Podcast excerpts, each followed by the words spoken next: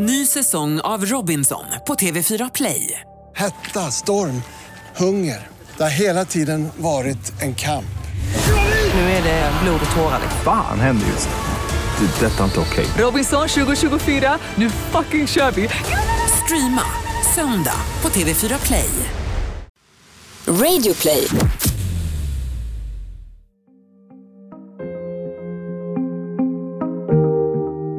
En blond man utser sig till raskrigare. Han spränger åtta personer till döds och mejar ner 69 människor, de flesta ungdomar. En av dem som klarar sig på Utöja är den svenske politikern Ali Esbati. Att Ali hamnar mitt i Anders Bering Breiviks terrordåd är en tillfällighet. Men det finns en totalt oväntad koppling mellan honom och massmördaren. Breivik har Alis sambo på sin dödslista. Det här är Jag var där, en dokumentärpodd från Radio Play av Andreas Utterström och Mattias Bergman.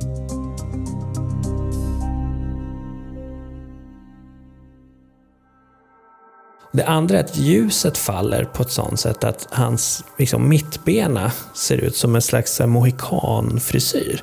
Och det gör ju också att han liksom ser ut som liksom Robert De Niro i, i Taxi Driver. Och det är också, jag ser fel, men, men det, min hjärna registrerar bara att det här är inte rätt. Det här, det här, det här är nog en galning. Det politiska centret i Oslo ligger just centralt. Inte konstigt eftersom den norska huvudstaden har en tajt stadskärna. I regeringskvarteringen blandas byggnader i nationalromantisk stil med brutalistiska cementblockshus från 60-70-talen. Den 22 juli 2011 är en mulen och regnig dag. Strax före klockan halv fyra på eftermiddagen kör en vit skåpbil med registreringsnummer BR99834 fram till huvudbyggnaden och parkerar. En svartklädd man, inte helt olik en vanlig väktare, kliver ut och går raskt och bestämt därifrån. Skåpbilen är lastad med död.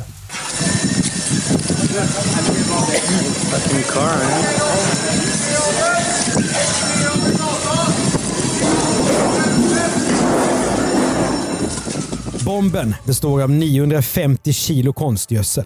Luften fylls av dimmig rök.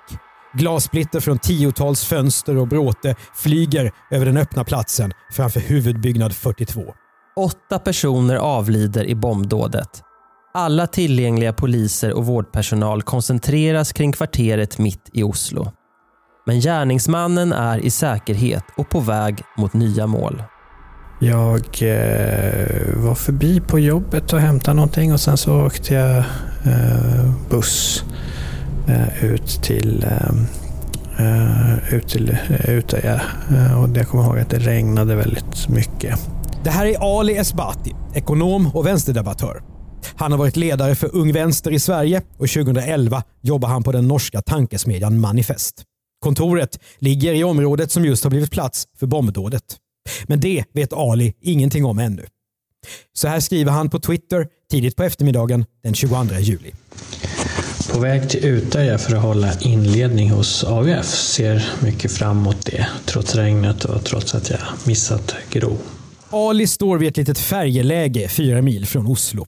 Därifrån ska han ta MS Torbjörn som går i skytteltrafik över Tyrifjorden från fastlandet över till ön Utöja. Ali hejar på några han känner igen som kommer med vändande färja från ön.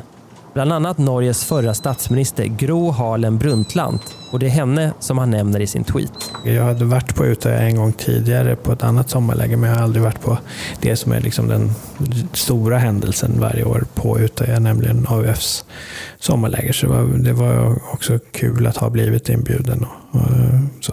AUF ja, det norska Arbeiderpartiets ungdomsförbund. Motsvarigheten till Socialdemokraternas SSU i Sverige. Utöja är rörelsens egen kursgård. Ön är 550 gånger 300 meter och ligger en halv kilometer från fastlandet. Sommarlägret där Ali Esbati ska tala äger rum varje år med föredrag och diskussioner. Här träffas tonåringar med vänsterintresse för att prata om samhällsfrågor, skolas in i rörelsen och bli vänner. Mellan volleybollturneringar och vaknätter skapas framtidens beslutsfattare. Det här är lägrets tredje dag. Deltagarna ska få lyssna till en lite äldre likasinnad med mer erfarenhet. alltså Ali. Eh, dels när man, precis när man kommer från, från båten finns det ett lite eh, mindre hus då, som är där man har kontoret. Men sen går man till det som är så här huvudbyggnaden. Då. Eh, det finns som en slags liten kiosk som eh, är improviserat. Eh, och så eh, går man in och där, eh, där var det då, man kan dels gå fram till en slags matsal och sen så finns det då två stycken lite större rum då, som kallas storsalen och lillesalen.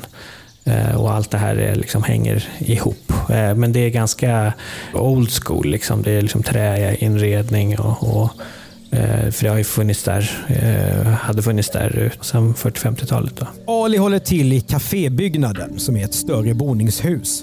Han förbereder sig för att köra sin föreläsning i den lilla salen. Jag kommer ihåg i och för sig att jag, när, jag, när jag kom dit och vi var inne i det här Eh, kontorshuset och hämtade en sån här overhead-apparat för för jag skulle visa powerpoint-bilder. Då. Ehm, så tänkte jag när, jag kom dit att folk var eh, eh, Folk var väldigt små och det är ju så det blir när man blir äldre. Jag har ju själv varit på så himla många såna här ungdomsförbunds sommarläger och organiserat många och sådär. Så jag, jag kände en väldigt stor ehm, Ja, men kanske lite nostalgi, men framförallt eh, väldigt stor liksom, känsla av liksom, eh, glädje och igenkänning. Det här är än så länge precis som vilket annat läger som helst. 560 unga människor som varit uppe hela natten och huttrat i tält medan det regnar. En del är kära och kramas. Och alla har ständigt mobilen i handen. I lillesalen ställer sig Ali upp. Han ska hålla föredrag om erfarenheterna från svensk politik inför det kommande kommunalvalet i Norge. Ganska kort efter att jag hade börjat så märkte jag att det var som en slags um, en slags oro i, eh, i salen. Då, att folk eh, tittar på varandra, någon visar sin telefon. Så till slut var det någon av, av de lite, eh, lite äldre, mer erfarna medlemmarna som var där och lyssnade som, som räckte upp handen och, och sa att eh, det, det tror jag är därför som det blir lite stimmigt här. Det, det har kommit information om en explosion i Oslo. Eh, man vet inte vad det är. Breaking news om bombdådet har plingat i alla mobiler. Ska Ali avbryta sitt framträdande? Nej, han och arrangörerna bestämmer sig för att köra klart, men att snabba på lite grann. Han pratar fort färdigt. Sen blir det allmän samling i den intilliggande stora salen. Alla lägrets deltagare får veta att det inträffat ett bombdåd inne i Oslo. Eh, Så satt jag på telefonen, eller jag hade den på ljudlös, så tittade jag på telefonen. Då hade ju eh, min mamma ringt eh, sju, åtta gånger. För då hade ju uppenbarligen nyheten nått eh, medier i, i Sverige. Så jag fick liksom eh, ringa och säga att ja, men det, jag, är inte i, jag är inte i Oslo, det, det är lugnt. Och så, Eh, men då snurrade förstås tankarna vad det kunde vara. För eh, det började ju direkt naturligtvis spekuleras i, liksom, eh, kan det vara terrorattentat? Och, och jag började tänka att det här var, det här var ju verkligen inte, inte bra. Och vad kunde det leda till och vad, vad hade hänt och så. Så eh, jag eh, försökte också lokalisera min, min eh, dåvarande sambo som var gravid då med, med vårt barn. Sambon är Marte Michelet, profilerad norsk journalist som bland annat skriver om integration. Hon väntar sitt och Alis första barn. På hans arbetsplats är det också lugnt, även om kollegorna har hört smällen. En bomb i regeringskvarteren. Även om deltagarna är unga går nyheten in i märgen på dem. Alla är ju politiskt intresserade. Många har vänner och arbetskamrater i området. Funderingarna är redan igång. När får vi veta hur många som skadats eller rent av dödats? Kan det vara någon vi känner? Är det ett islamistiskt dåd? Men svaret på den sista frågan är precis tvärtom. Och så sades det ju då eh, att det här är ju eh, vi är ju naturligtvis på det tryggaste stället man kan vara. För nu är vi ju tillsammans och vi är en bit bort från det här. Vi är denna vecka sponsrade av Biltema, vilket vi tycker är särskilt roligt eftersom det äntligen börjar bli vår och sommar och Biltema har mängder med grejer som man vill ha och behöver ha på sin uteplats och sin balkong. Ja, hur är det på din legendariska balkong Mattias, som du har klätt in i någon slags båtkapell för att ingen ska se vad du håller på med där? Är det för Alltså, att du har en väldigt stor grill där som du inte vill att någon granne ska sno? Nej, den är, balkongen är till att börja med så liten så att jag kan inte ha en grill där. Men om jag kunde så jag, skulle det nog vara en klassisk 57 cm klotvariant. 500 spänn kostar den på Biltema, prisvärt. Men visst är det roligt det här med, med grillar för att det känns ju som att man kan koppla grill till person. Ja, jag kan ju tänka mig att du skulle kunna bli lite Solsidan besatt av grillar och hålla på med stora saker och experimentera och sådär och stå ute på vintern. Eller? Det är, smickrande. För Ja. Jag hellre det, men jag trodde att du skulle säga att jag känns mer som så här engångs från en billigare varuhuskedja Eller- än, än Biltema. Tror du att jag grillar och kopplar in gasolen? Nej, det gör jag Emma, din Jag har aldrig tänt en grill Nej, i hela nej. mitt liv. Nej, Vill jag bara säga. det trodde jag inte. Nej. Det trodde jag inte. Men, men eh, någon gång ska man göra det också. Du kan ju i alla fall hämta upp en, för på biltema.se så kan ju du och Emma välja er nästa grill. Och sen så inom två timmar åker du till varuhuset som du har valt ut och hämtar upp den färdig. Ja, det klarar jag. Det klarar du. Jag tänker också på, på Henrik som ju beställer våra poddar. Som vi ju har pratat om att han känns ju oerhört mycket jättegrill. Jag tror att de har ett uthus bara för att grillen ska kunna stå under tak. Om detta vet jag ingenting, men det, jag är väldigt övertygad om att det är på det sättet. Man vet aldrig. Hur som helst, det finns ju, nu ska vi se när jag sökte, 93 träffar på grill på biltema.se. Och Och mamma då? Vad, vad skulle mamma få? Har hon balkong? Ja, hon skulle få vad som helst som är bättre än det hon kör nu, nämligen en engångsgrill. Faktiskt. Nej, men en klassisk klotgrill tror jag är väl bra. Eller varför inte en sån här eh, röktunna med grill i? Tack Biltema. Mattias, Ja. har du några bra poddtips om man gillar verkliga händelser som är spännande? Ja, på Radio Play så kan man till exempel lyssna på Mordpodden som är inne på sin trettonde säsong. Så det finns mängder av avsnitt att lyssna på bakåt. Men i trettonde säsongen som pågår nu så är Mordpodden i Jämtland och pratar om mord som har skett där. Till exempel? Till exempel campingmordet som är eh, ett eh, skakande fall med eh, norska offer som utspelar sig just i en campingstuga. Mordpodden alltså finns här i Radio Play-familjen. Ny säsong av Robinson på TV4 Play. Hetta, storm, hunger. Det har hela tiden varit en kamp. Nu är det blod och tårar. Fan händer just det. Det är detta inte okej. Robinson 2024, nu fucking kör vi! Streama söndag på TV4 Play. Är det dags för ett nytt kök, badrum, nya garderober eller nya vitvaror? Låt oss på HTH Köksstudio hjälpa er.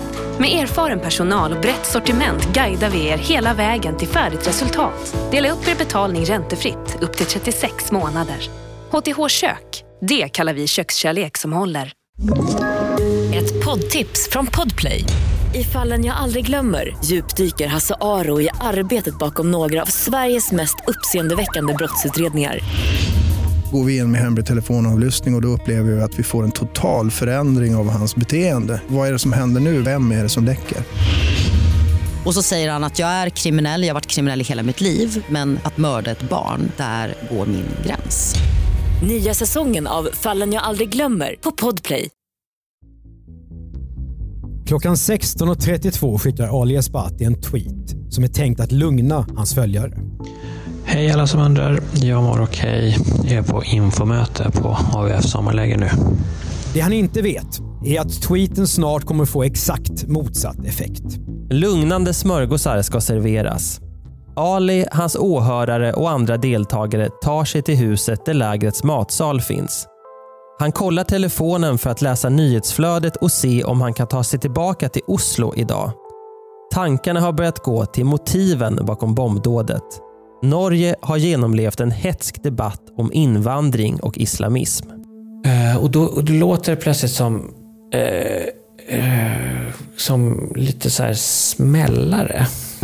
Eh, jag utgår från att det är smällare av något slag. Jag ser några springer fram till fönstren. För det, alltså i den här ehm, eh, matsalen så, så är det liksom fönster i princip hela vägen runt. Då. Eh, Eh, några springer fram, fram dit och det hojtas lite. Eh, men, men jag, jag tänker att det där låter som, som smällare och det, eh, jag, tänker, jag hinner tänka att det är otroligt dumt om någon håller på och liksom skojsar till det.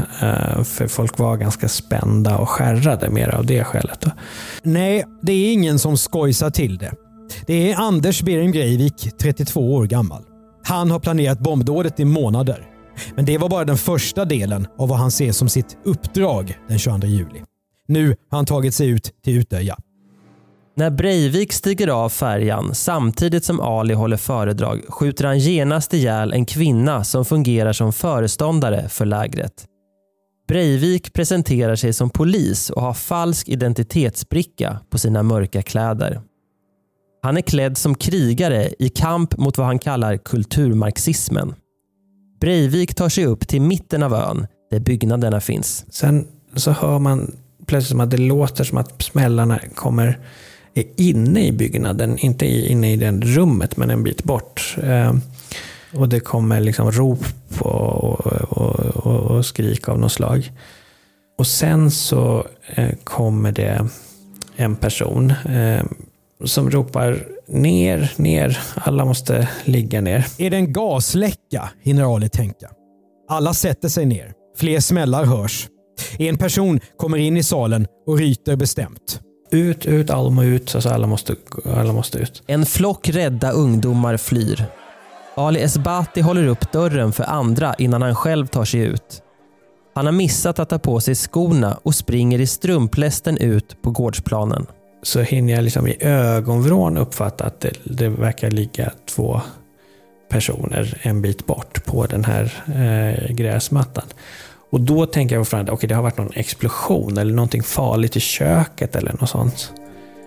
Eh, det gäller att komma bort härifrån. Det är två skjutna människor som Ali ser, men det förstår han inte nu.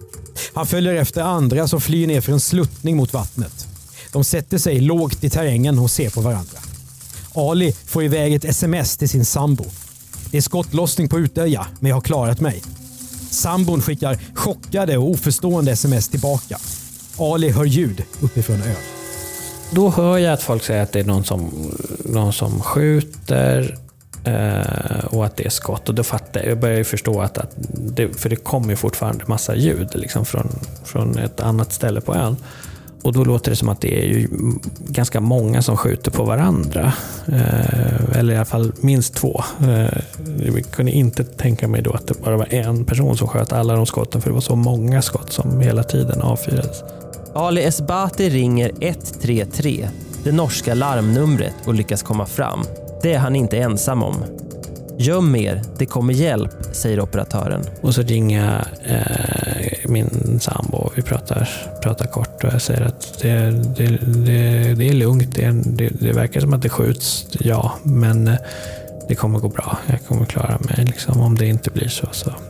Är du lika lugn som du... Eller spelar du lite teater för henne? Eh, jag spelar lite teater, men jag var väldigt lugn. Alltså, för, eh, jag, det var någonting som liksom grep tag i, i, i kroppen eh, och man gick in i en väldigt speciell liksom, krishanteringsmodus på något sätt. Då. Ali har ännu inte sett någon bli skjuten.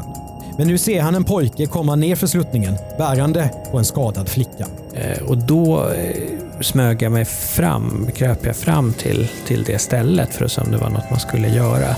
Och då var det flera personer, varav en hade... När jag gick fram till den här tjejen, då såg jag att hon blödde från, eh, från flera små hål eh, på armarna. Men också att hon var blodig i munnen. Hon hade, blivit, hade ett hål, eh, eller hade blivit skjuten genom kinden. Hon var vid medvetande och, och eh, ganska blek, men, men vid, vid medvetande. Och så sa hon, kom ihåg eh, eh, att ni är fantastiska. Och så eh, var det liksom att hon sa, eh, om jag dör här så kom ihåg att ni är fantastiska. Och så var det så här, du vill inte dö här. Um, och de runt omkring var så här, nej men det kommer inte göra. De tryckte på en del av, av, av såren och hon var som sagt vid medvetande. Om jag dör. Ungdomslägret har vänts till något obeskrivligt. Flickan är vid medvetande och får hjälp av flera andra. Ali Esbati drar sig tillbaka och torkar av sig tjejens blod från sina händer på det regnvåta gräset. Och jag måste säga att den här flickan gjorde ett väldigt starkt intryck förstås, men jag kunde inte senare då exakt komma ihåg eh, vem det var. Så jag tittade jättemycket på de här fotona som publicerades av de som hade skadats eller dödats. Försökte se, är det här någon av, någon av dem? Det dröjde faktiskt en hel månad tills vi var tillbaka på, på ön. Där jag eh, genom andra personer fick för jag var precis på den platsen och sa att här var jag och då var det flera som sa, men där var ju, ja det var ju Ina. Så, så hon har ju överlevt. Ina Liback, som senare blir ledare för hela det socialdemokratiska ungdomsförbundet AUF. Nu skickar mängder av ungdomar sms till alla de kan.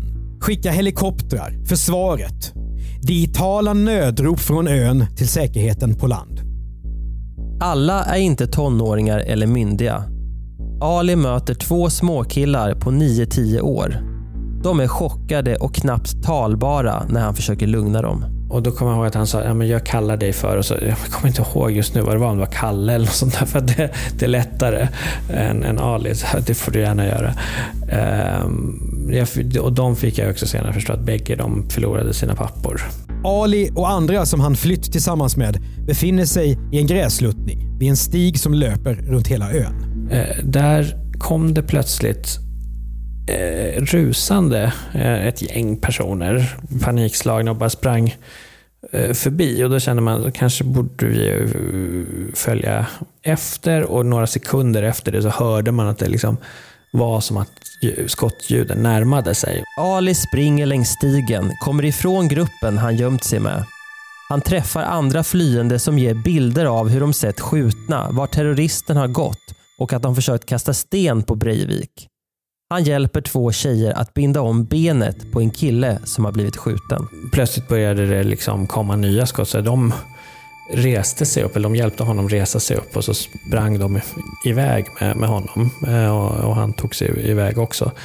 Um, och där var också en person som jag länge undrade liksom, hur hade det gått för, för, för honom. Men han klarade sig också. Eh, han var också en av de som vittnade i i rättegången. Bilderna som stannat kvar hos Ali Esbati är fragmentariska. De föreställer unga människor som är skadade. Ändå beskriver han att han är lika märkligt lugn där och då som nu när han berättar om händelsen i efterhand. Och plötsligt så ser en flicka som såg lite förvirrad ut och så, så var det jättekonstigt. Det såg ut som att hon hade liksom, som om hon hade målat precis halva ansiktet. Eh, och, och, så insåg jag att nej, men hon var väldigt blek men så blödde hon någonstans ifrån huvudet, uppe på huvudet, så att hon, liksom blodet rann över halva ansiktet. Men hon verkade inte vara liksom svårt sårad, för hon, hon gick och, och sådär. Och, eh, och, och då var också lite kaotiskt, för då var det någon som kom och tog henne i armen och så sprang de bort.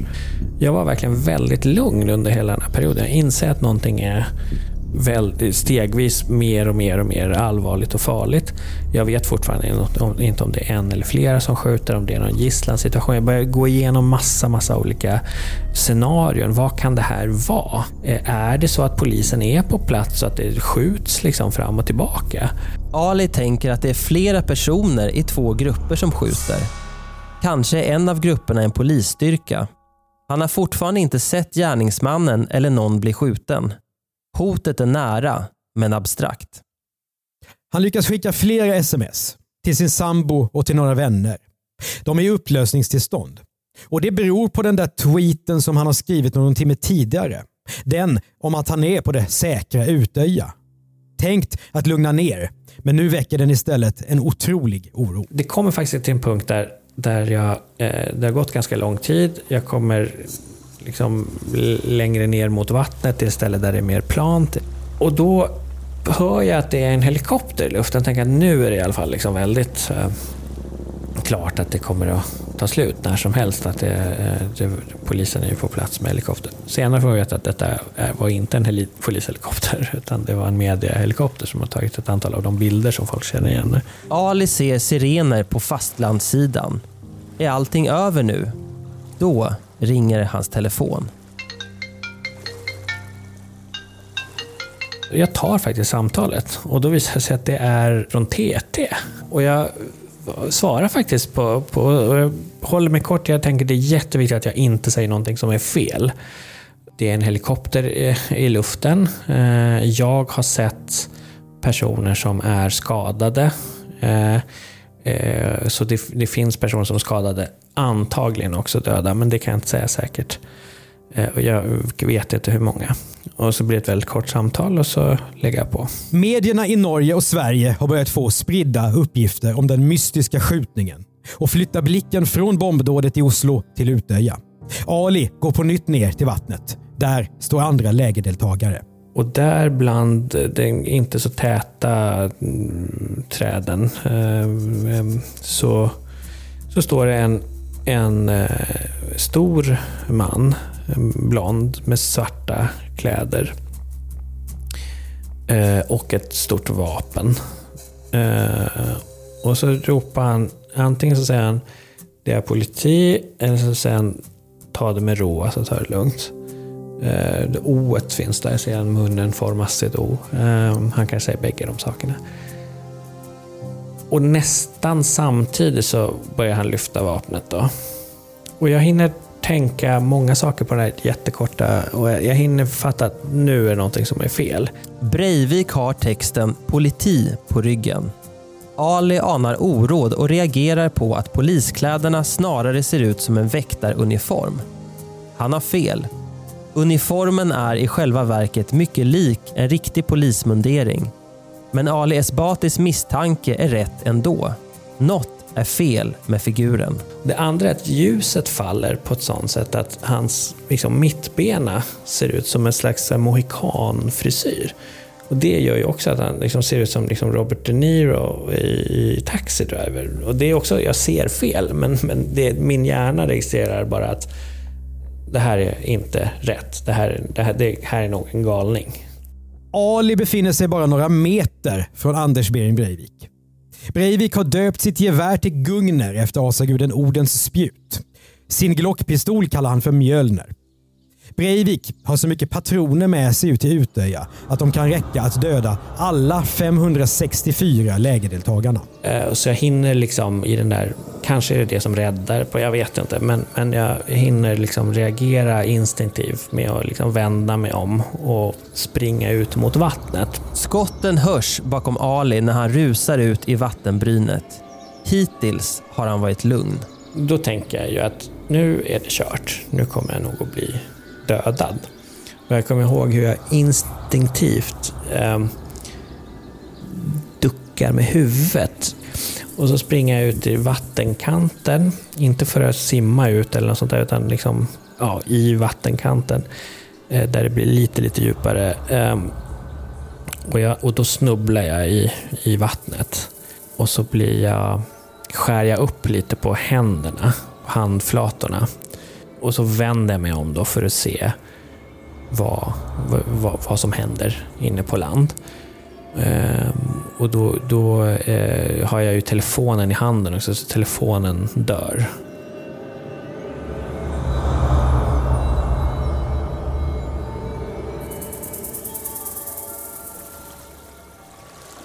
Skytten är försvunnen.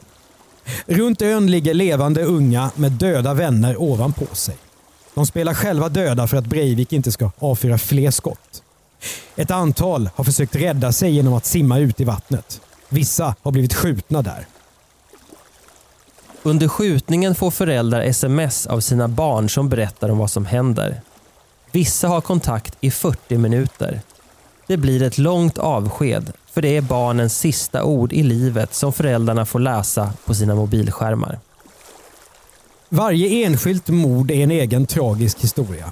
I ett fall frågar en flicka Breivik om han har legitimation att visa eftersom han ser ut som en polis. Hans svar blir ett skott i skallen. Samtidigt har polisen från den centrala ledningen till polismännen på gatan varit fullt upptagna av bombdådet inne i Oslo. Räddningsinsatsen på Utöja anses ha försenats av att olika patruller inte kunnat kommunicera ordentligt med varandra. Ali Esbati ligger fortfarande på öns norrsida.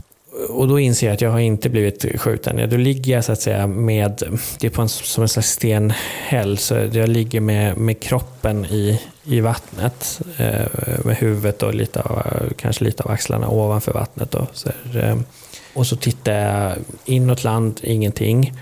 Eh, och så tittar jag mig åt höger och vänster och där kan jag se att det finns andra personer som är i, i vattnet. Och framförallt är jag en liten bit bort då, bakom något slags buskage. Eh, Björn då, och åtminstone en av killarna ser jag där, nära honom med de här pojkarna. Och jag ser liksom inte där och då eh, några, eh, några lik eller så som jag, som jag minns. Däremot så ser jag en liten bit längre bort någonting som ser ut som en flytväst.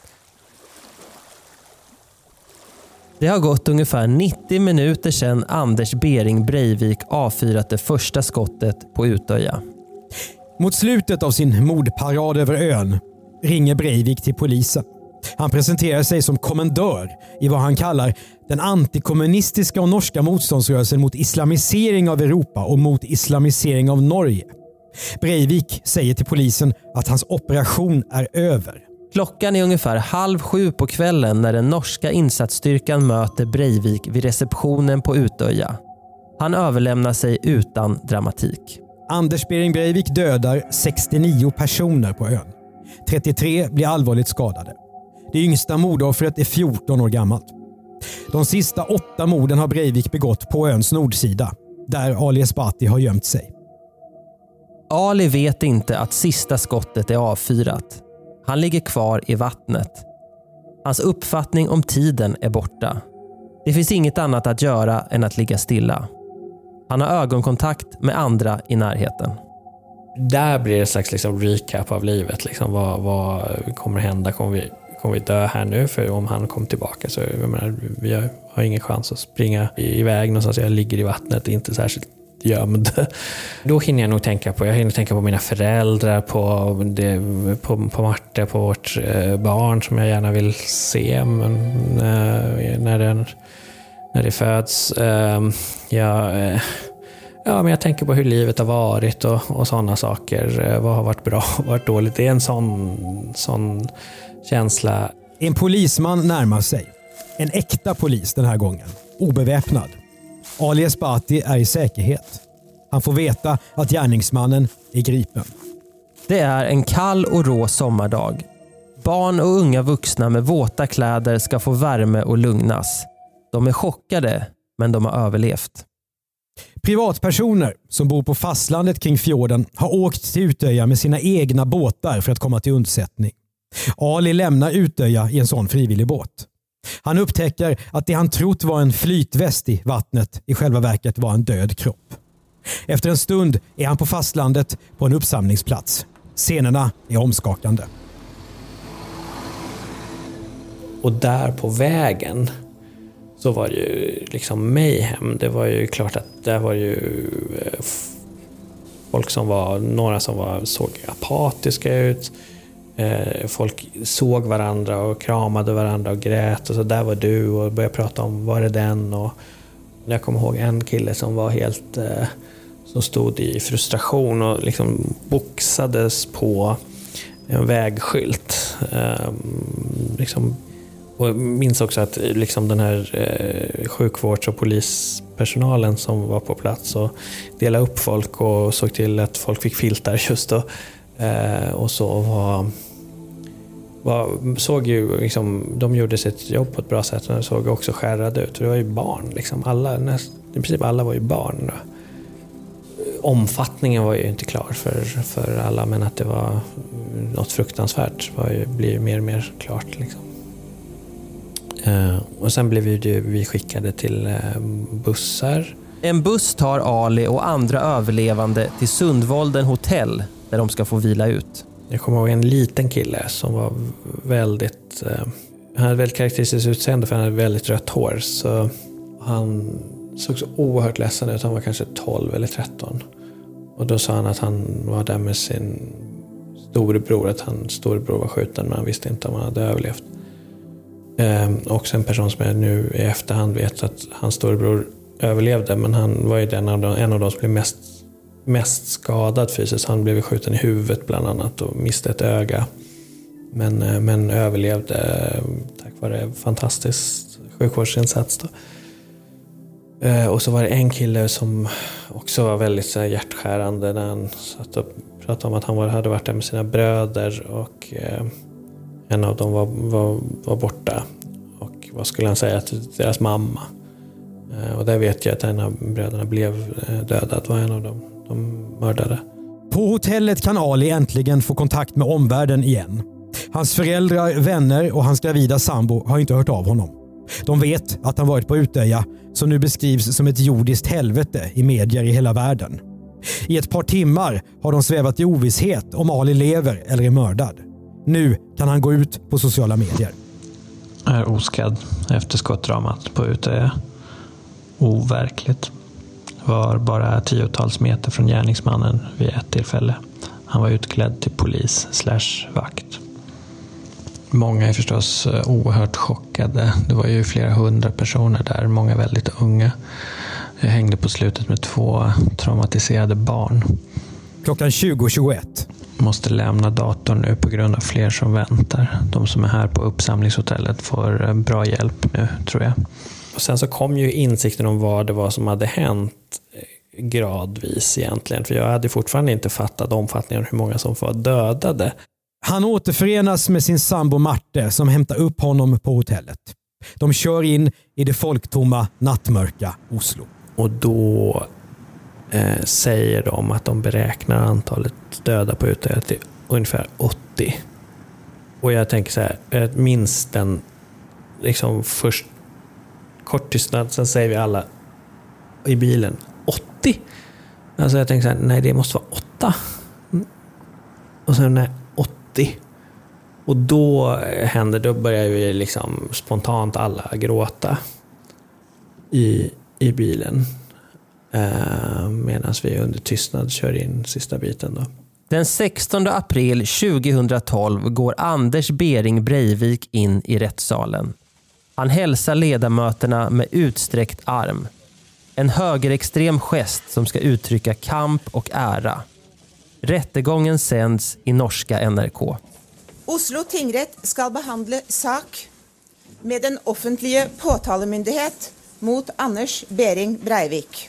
Eh, Jeg anerkjenner ikke norsk rett, fordi at dere har fått mandatet deres fra politiske partier som støtter multikulturalisme.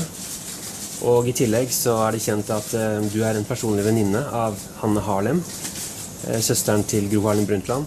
När en av hans egna propagandafilmer visas i rätten gråter Breivik som ett barn. Men inte av sorg över offren utan över att Norge i hans tycke är ett förlorat land. Vid andra tillfällen ler han brett när åklagaren beskriver hans brott. Som uttryck för sitt hat mot mångkultur har Breivik satt samman ett över 1500 sidor långt manifest. Mestadels med citat från andra extremister. Bland de vanligaste orden i texten är multikulturalism och kulturkonservativa. Breivik har isolerat sig ute på landet för att mobilisera och framställa sin bomb. Men han har också varit aktiv på hatforum på nätet. Nu får hela världen stifta bekantskap med hans tankevärld. Så är det ju insikten om att det här inte är en helt ensam galning. Alltså, eh, det, detta är ju var politisk terror eh, uttryckligen. Och nästan inget av det är ju själv eh, producerat av honom. Utan det mesta är ju taget från, från bloggar och, och, och skrifter. Ali Esbati har fått bred uppmärksamhet efter Utöja. Eftersom han är vuxen och en offentlig person sedan tidigare anser medierna att han kan intervjuas. Bara timmar efter skotten på Utöja har han talat med norska och brittiska journalister i direktsändning. Den första tiden efter dådet tappar Ali sömn. Hans sinnen reagerar på oväntade plötsliga ljud och en kort tid är han extremt trött. Men han är ganska snabbt tillbaka. Så det är inte något jag går och tänker på varje dag. Jag är glad att jag på ett sätt har, har fått uppleva det min, med min kropp. Hur mycket, alltså verkligen så här, synfältet blir lite vidgat. Uh, man hör mycket bättre. Uh, man um, ser flera saker samtidigt hända utan att det liksom blir konstigt. Men visst, det, det, det finns ju ett pris efteråt. Så. Ali Esbati klarade sig undan att bli ett av alla slumpmässiga offer på Utöja. Breivik mördade människor vars namn han inte kände till. Men han hade en klar uppfattning om måltavlorna, ner på personnivå. Det förstår Ali redan dagen efter morden. Och sen hände det ju någonting väldigt dramatiskt då på tidig eftermiddag den 23. Nämligen att eh, Marta fick ju då ett telefonsamtal och så var det ju då från Säkerhetspolisen. Ehm, och så sa de att eh, vi vill att ni inte sover hemma i natt. Och då var det ju då för att ehm, eh, han, alltså Breivik, hade nämnt Marte i förhör, Martes namn i förhören som en person som, som han tyckte illa om. Som uppmärksammad samhällsjournalist är Martin Michelet, som nu har blivit mamma, en av de hatade personerna på Anders Behring Breiviks radar. Det ideologiskt motiverade massmordet kommer närmare. Nu är Ali Esbati återigen i Breiviks närhet, på plats i rättssalen. Det kändes bra att vara på plats på rättegången och se honom liksom i en maktlös situation till skillnad från när jag såg honom på ön, så att säga. Um, det kändes naturligtvis eh, vidrigt att se hans liksom, eh, lugn och leende. Särskilt då som, som nybliven förälder var det ju eh, outhärdligt att se föräldrar som hade mist sina barn. Det var det absolut värsta i samband med rättegången. Och så det var där några dagar i början eh, och i slutet. Sen kom, var det ju framåt oktober november som det kom ut från förhören att, att han hade varit så besatt av, av Marte. Um, uh, och sen så ytterligare en gång då i samband med rättegången där han ju nämnde, nämnde oss. Uh, och just att, just att då hade ju vår, vår dotter fötts då. Och att han nämnde um, liksom detta som ett exempel på någon slags landsförrädarinställning. Att, att hon dessutom hade, hon den här personen som han avskydde, dessutom har fått barn med en, en eh, vad var det han kallade något bisarrt uttryck, berber, eh, arab eller muslim. Ja, det, det stämmer ju inte i, i, sak, men, men det var det han sa. Och med tydlig, intentionen är väldigt tydlig. De högt uppsatta norska socialdemokratiska politikerna som talade på sommarlägret var också måltavlor. Den legendariska före detta statsminister Gro Harlem Brundtland hade ju talat på Utöja just innan Breivik tog sig dit. Statsminister Jens Stoltenberg skulle ha varit på plats dagen efter dådet. Men för Anders Bering Breivik är bilden av vad som är en fiende inte som alla andras. Barnen som han hade dödat inte alls var liksom oskyldiga ungdomar utan, utan personer som skulle indoktrineras i, av eh, de här liksom PK-journalisterna i att bli hata, eh, hata västvärlden och älska muslimer. En första undersökning visar att Breivik varit psykotisk och behöver vård och medicinering. Utlåtandet leder till en het debatt. En ny utredning tillsätts. Är det, missförstår jag rätt, men inom citattecken skönt att det fanns en, en förklaring till, till det här. Att det inte bara var liksom ren eh, psykos eller något sånt. Liksom. Men eh, samtidigt så är det ju, blir det ju desto viktigare att, att kunna diskutera det här som ett politiskt terrordåd, eftersom det var ett politiskt terrordåd. Och då också desto mer frustrerande när det eh, är svårt att göra det, eller när det liksom finns ganska starka politiska krafter som omedelbart utlöstes i Norge också, eh, som, som inte ville diskutera det här. Eh, utifrån de, de politiska premisser som det i efterhand har Breivik hävdat att han skonat vissa på ön för att de var för unga för att ännu blivit förstörda av de samhällsvärderingar som han avskyr. Den 24 augusti 2012 döms Breivik enligt norsk rätt till fängelse i minst 10 år och som mest livstid. Han lär sitta i fängelse mycket länge. Ali Esbati flyttar tillbaka till Sverige. Mer än en gång har han varit tillbaka på Utöja. Sedan 2014 är han riksdagsledamot för Vänsterpartiet. Han lever vidare och Breiviks brott har inte gjort att han förlorat sina politiska illusioner eller ambitioner. Nej, jag förstår den frågan, men, eh, men eh, nej, det har det inte gjort. Därför att jag känner också att det har gjort det snarare viktigare. Just för att man kan faktiskt undkomma en eh, enskild person eller enskild terrorverkare med, med ett vapen. Men man kan inte springa bort ifrån ett samhälle som vill en illa eller, eller eh, försöker göra livet eh, svårt eller outhärdligt för en. Det, det, då kan man bara ändra det samhället. Och det skyddet som man skaffar sig, det är ju eh, att vara många som tillsammans ser till att och liksom mota tillbaka de, de hoten som finns och de eh, ska vi säga, ideologiska föreställningar som, som föder nya hot.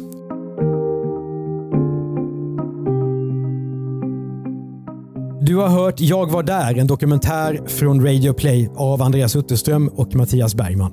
Exekutiv producent Jonas Lindskog. För Radio Play gör vi också poddarna Misslyckade affärer och Misslyckade brott. Normalt driver vi specialistbyrån för innehåll, commercial content och gör då podden Världens bästa innehåll. Maila oss gärna med synpunkter och idéer till jagvardar.bplus.se. Prenumerera gärna på podden i din poddspelare och betygsätt den så är det fler som hittar till den.